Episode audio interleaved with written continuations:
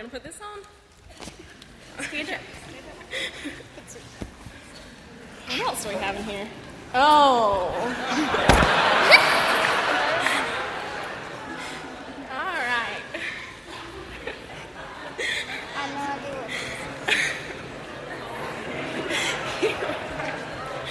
Just hold them up. Okay, yeah. All right. Goodness, what do you do with all this stuff? Have no idea. You have no idea.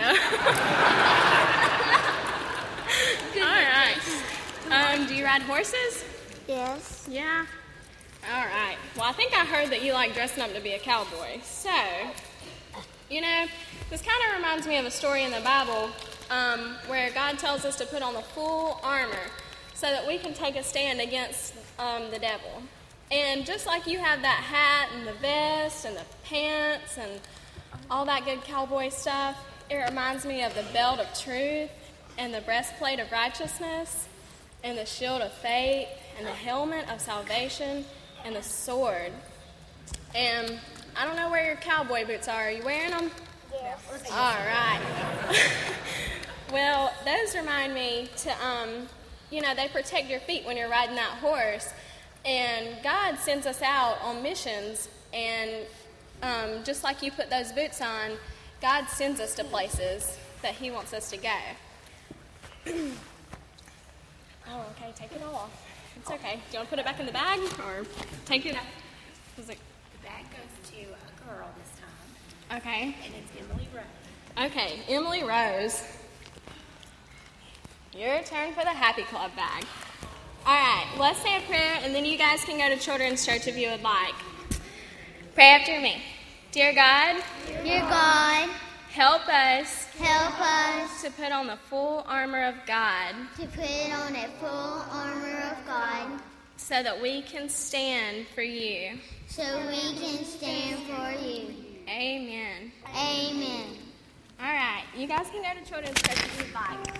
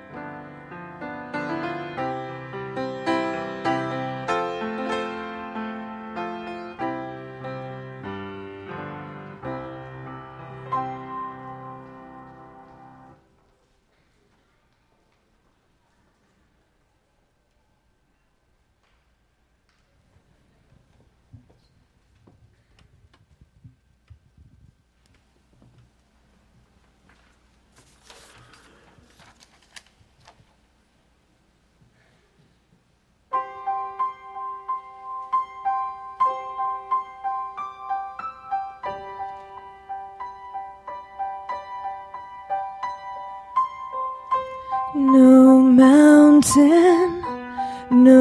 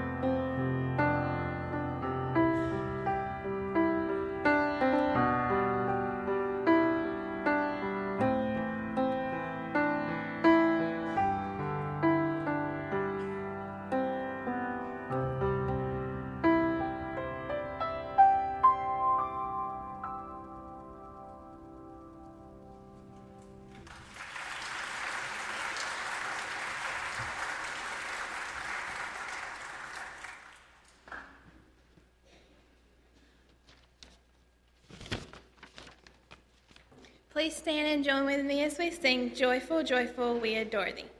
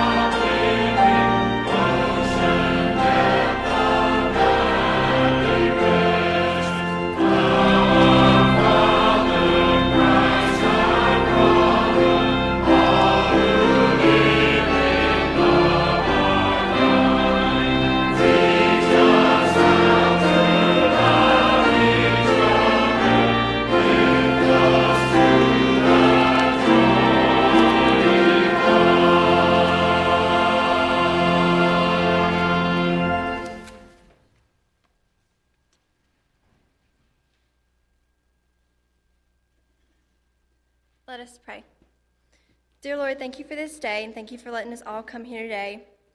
Uh, thank you that we have the freedom to come and worship you. Please be with this offering that we're about to receive, and let it go to the betterment of your kingdom. In your name we pray. Amen.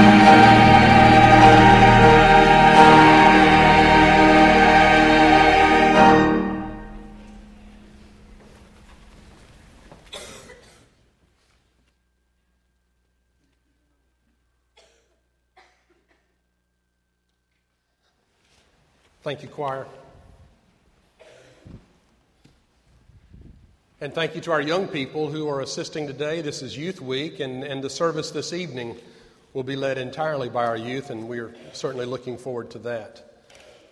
Um, special music this morning was by Jennifer Street, who is Jim and Sandy Donovan's daughter, and we appreciate her leading us in worship in that manner. This is the first Sunday of Lent. Um, Ash Wednesday was this past Wednesday, and we have seven Sundays leading up to Easter Sunday to get ready for Easter. I don't always observe the liturgical calendar, but seasons like Advent and Lent I think are helpful because it enables us to prepare for important Christian events in the calendar, and I don't want those important events to sneak up on us. So I try to get into a sermon series, which I'm doing this morning the first sermon, um, I think last year I did seven sermons on the I am sayings of Jesus. I am the light of the world. I am the way, the truth, and the life. Uh, found in the Gospels. There's also in John's Gospel seven signs, wonders, miracles that Jesus does that are explicitly called signs by John. And uh, he doesn't use the word miracle or wonder, he uses the word sign because John wants us to understand that when Jesus does something, it is not just to wow the crowds, it's not just to uh, make an impression, it is to prove to those who observe that he is the Son of God.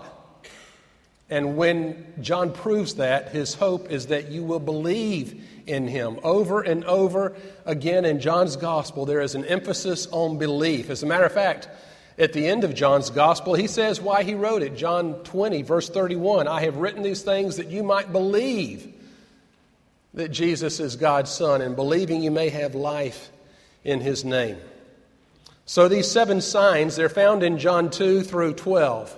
Matter of fact, those, those chapters are often called the book of signs because in these chapters there are seven signs that Jesus performs that prove his identity. The first sign is turning the water into wine in John chapter 2, verses 1 through 11.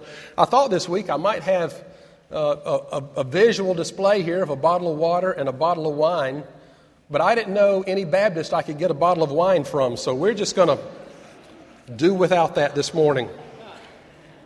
John 2, verses 1 through 11.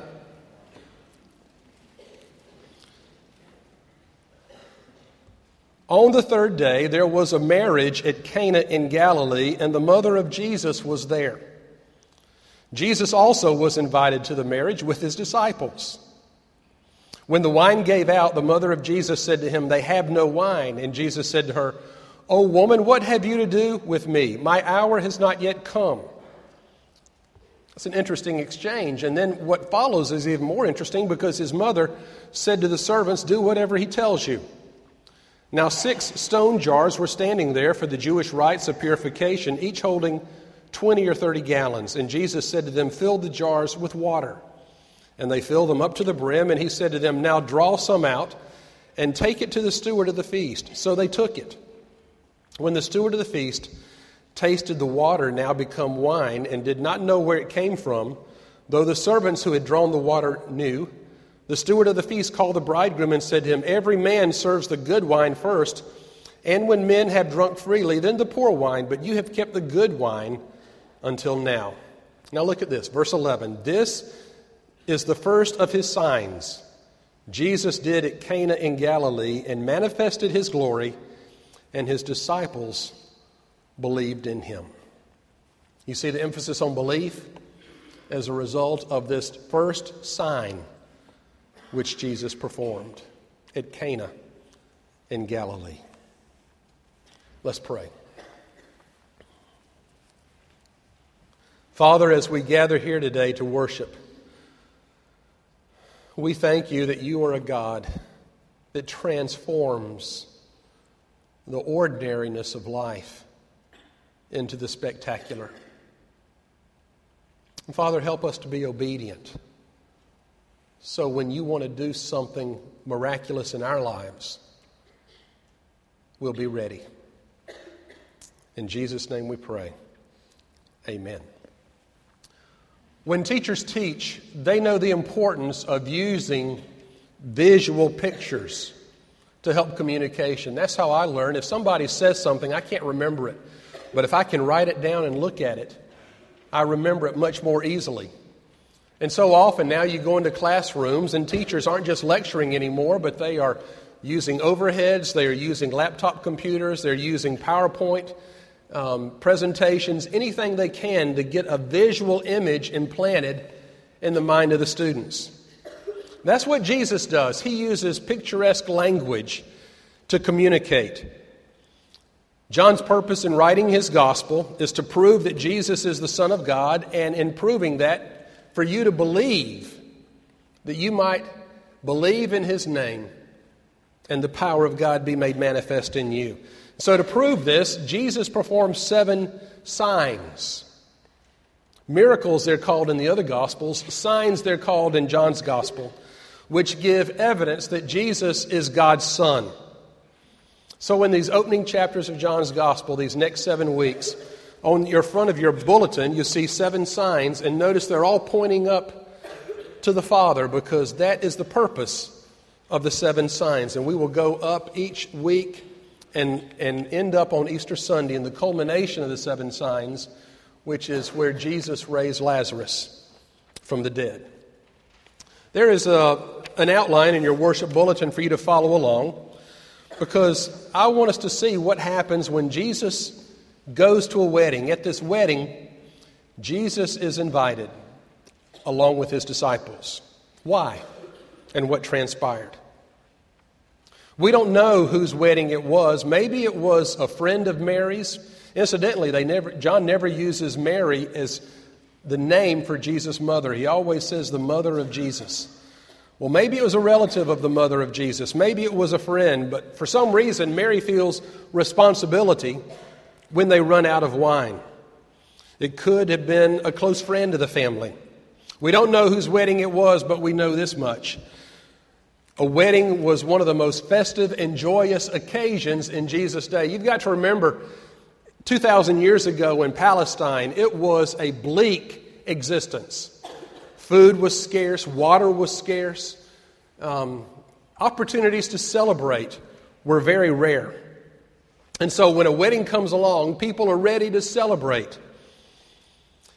In marriages in Jesus' day, they were far different than they are today. The first formal step of courtship was called betrothal. It occurred in a culture where a diamond engagement ring was out of the question. So the bridegroom would present the, the prospective bride with a piece of paper which was a legal form of commitment. They were committed to each other. And for a, a long time after that, the bride and the groom would, would remain committed. They were betrothed. That was the condition of Mary and Joseph when Mary became uh, pregnant with Jesus through the Holy Spirit. After several weeks of betrothal, where the groom, I suppose, is saving money for the, the wedding, on the wedding night, the bride would be led from her father's house to the groom's, and it was a long procession. And all along the path, there'd be many people standing along the way. You know the parable of the, uh, the ten maidens. They were holding lamps to light the way. And as they made their way to the groom's house, a parade, all those standing along the, the procession would join in the parade because they were going to the groom's house and there was going to be a party and a lot of food. When they arrived at the groom's house, the bride was presented to him, a solemn prayer would be uttered, a ceremonial washing of hands would be performed, and then the festivities would begin, sometimes lasting several days as the people ate and drank and laughed and hated for it to end. It was the most joyous event in the occasion of a, of a small village. And the Bible says Jesus was right there, smack dab in the middle of it. And I think that's important. Because when there was a party, Jesus did not avoid it. Jesus was in the middle of it. He did not frown upon people who were having a good time. Jesus was happy and he laughed and he drank of the joys of life in all of its fullness And I think He wants you and me as Christians to do the same. After all, we as Christians have every reason in the world to be happy. We have our sins forgiven. We have our worries about the future dissolved. We have living within us the one who is greater than the powers of this world, and we ought to be the happiest people on the face of the earth because Jesus and joy go hand in hand. One of my favorite stories about joyless Christians. I heard in seminary, a, pastor was preaching, and he said that, that this man was, was riding on a train one day, and he just looked sour and, and unhappy. And someone came up to him and said, Pardon me, sir, are you a minister? And he said, No, I've just been real sick recently. Thank you, choir. Why is it that, that when somebody sees someone looking down in the mouth, they assume they're Christians? We ought to be happy. We have so much to celebrate. When Moses came to Pharaoh, the first plague he did was turning water into blood, signifying the judgment of God. When Jesus came into the world, the first sign he did was turning water into wine, signifying the joy of God's good news. So that was the occasion. It was a wedding, but something goes terribly wrong that cast a shadow over this otherwise joyous occasion. They, they, verse 3 says, The wine gave out. That may not be a big deal in a wedding today, but in Jesus' day, it was a source of embarrassment to the groom and his family. So, in the midst of their rejoicing, a problem arises. And doesn't that seem the way it happens so often? You have something to celebrate and you're excited, you're looking forward to an important event, and right in the middle of it, there's a snag, there's something that goes wrong an obstacle will arise that casts a dark shadow of gloom over our lives. That happens so often. Success, sometimes shattered by failure. Carefully laid plans, shattered by an unexpected turn of events. A, friendship, shattered by a misunderstanding. Often it rains on our parades. We're in the middle of having fun, and something unexpected comes into our lives and it takes a, a sharp turn and everything goes awry. I'll never forget the day I turned my dissertation in at seminary. I had worked on it for two years. Susan would say it seemed a lot longer than that.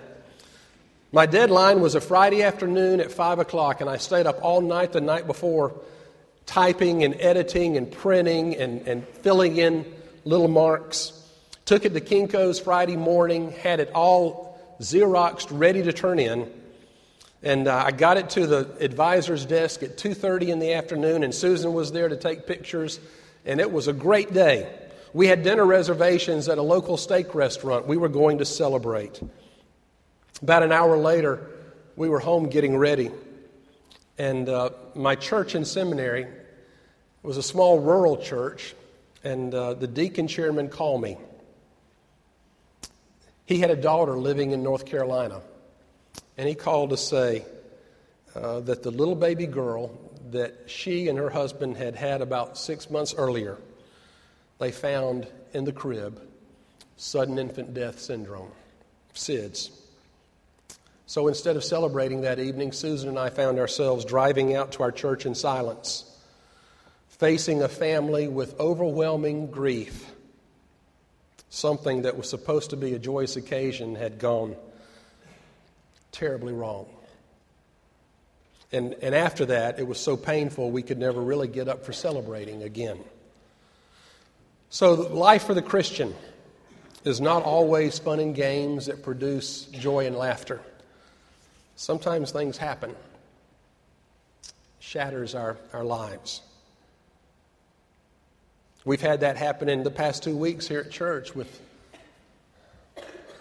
just an unexpected number of, of deaths affecting our church family. In the middle of, of things that should be happy, something unexpected comes in, and there's sadness. So, what do you do? Thirdly, I want you to notice the omnipotence of Jesus. That means his power. And the main point of this sign, turning water into wine, is to Jesus to illustrate his transforming power in dealing with those obstacles that come unexpectedly, almost inexplicably into our lives. Verse 3 says that when Mary heard they ran out of wine, she immediately turned to Jesus. And then verse 4 gives us a strange encounter between the two. O woman, what have you to do with me? My hour has not yet come. And then Mary turns to the servants and says, Do whatever he tells you. How do you explain that? What does this exchange mean? Well, first of all, the term woman is not a term of disrespect as it might be today. It was a term of tenderness in Jesus' day. It might be mom or mother. Jesus was not being disrespectful to his mom. He was, he was merely indicating that he and she were seeing a problem from two different perspectives. The next word, what have you to do with me? Literally, the Greek says, what to you and to me. What is this to you and to me? The what is the problem? To you, you're seeing it from one side. To me, I'm seeing it from another side. Mary was concerned about appearances at the wedding. Jesus was concerned about his purpose for coming into the world. He wanted her to understand that he did not come to perform miracles and wow an audience or do her bidding. Jesus came to be the redeemer of mankind. That is what his response means. But once he clarified that, Jesus decided then to use this situation to initiate his purpose. In the midst of this dialogue, this much is clear. There was a need and after Jesus explained to Mary they were looking at it differently, he set about to meet the need. And this experience is a sign of what Jesus is doing in our world all the time. He has the power to transform not just water into wine, an even greater sign is transforming a sinner into a child of God. When Jesus comes into a person's life, he transforms that life from the inside out. He takes all that which is sinful, and He makes it clean and forgiven. He has the power to meet every need and overcome every obstacle and satisfies every longing of the soul. That's His power. But notice the next point the overabundant, overabundance, superfluous abundance. Because not only does Jesus meet our need, but he does it with overabundance. They needed a little bit more wine to finish the party. Jesus says, Take those six stone jars and fill them with water. Six stone jars containing 20 or 30 gallons. That would be somewhere between what, 120 and 180 gallons of wine? How much is that? That's enough for 10 parties. When Jesus meets a need, he does it with an overabundance. He doesn't just squeak by. When he used the five loaves and two fish to feed the 5,000, how much was left over? Twelve baskets full. When Jesus goes to work, there is enough to meet the need and then enough to meet a lot of needs from then on. He works in ways beyond our wildest dreams because little is much when God is in it. And not only that, but He saves the best for last. The wine that Jesus produced was far better than the wine that they had begun the party with. Every day with Jesus is sweeter than the day before. The more you spend time with Him, the longer you walk with Him, the better it gets as He overabundantly meets your needs. But there's a final item I want you to see here that's important, that grows out of this story that, that we don't always notice because it doesn't fit into our plans. People reading this story might say, Well, I see where Jesus turned water into wine and a miracle is performed. Why doesn't he do that for me? Why doesn't it happen for me? Why don't I experience this transforming power of Jesus? Well, one answer might be that they don't meet the requirement of obedience. Look what happens, verse 5. His mother said to the servants, Do whatever he tells you, and they do it. Jesus said to them, Fill the jars with water, and they do it. He said, Now draw some out and take it to the steward, and they do it. What, what point am I trying to make? Everything that Jesus told somebody to do, they did because the point of obedience is a necessary factor when Jesus performs a miracle. It takes place only when people are obeying the Lord. And it's the same way with the next six signs in John's gospel that we're going to look at. Miracles, wonders, signs do not just happen, obedience is always a prerequisite. We want to experience the transforming power of God in our lives. We want to see His glory. We want God to take our obstacles, our problems, and, and work in our lives in an overabundant way and solve them. But most of the time, we're not willing to do what it takes to be obedient to His commands to make that result happen. Those of you who've had chemistry know that in an experiment, that if A plus B plus C equals D, you've got to have those three ingredients A, B, and C, it equals D. What happens if you leave out C? You have A plus B. Can you expect D? No. Was the formula at fault? No. The problem was not with the formula, the problem is with you, that you left out a necessary ingredient. And it's the same way in the Christian life. We often pick and choose the commandments that, that are easy, that we like, that we want to obey, and we neglect all the others. And then we don't experience the abundance and the joy that Jesus promises, and we throw up our hands and say, Christianity doesn't work. And all the while, the formula doesn't lie. I mean, the problem doesn't lie with the formula, it lies with us. Here's the formula repentance plus acceptance plus obedience equal abundant life.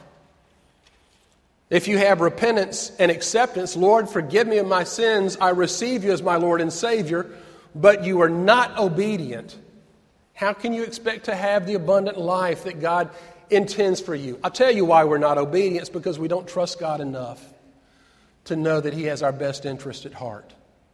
When God commands you to do something, Listen to me. It's not arbitrary.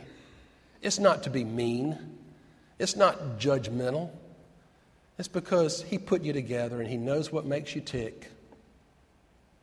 And He knows that by obeying Him, you'll be happy. If you leave obedience out, you only rob yourself of the happiness that God has in store for you. This is the formula. The stewards were obedient. A miracle occurred. And it'll work every time if you put in the necessary ingredients and obey. So when Jesus went to a wedding, a first sign happened. Mary said, Fix it, do something. Jesus said, It's not quite how I want this to happen. But nevertheless, I can take this, this situation and turn it around and initiate my purpose for this world, which is to prove that Jesus is the Son of God. And having proven that, that you and I can believe in His name and have life. There was the occasion, there was a problem, there was a power and not only a power just to get by, but an overabundance of power because folks there were obedient to him. We have similar events and problems in our lives. And Jesus wants to reveal himself to us in power and overabundance, just as he did at this wedding in Cana of Galilee. But obedience is a necessary component for this omnipotent one to work his transforming miracles in our lives today. He is ready to do it. The question is are we ready to receive it? Shall we bow together?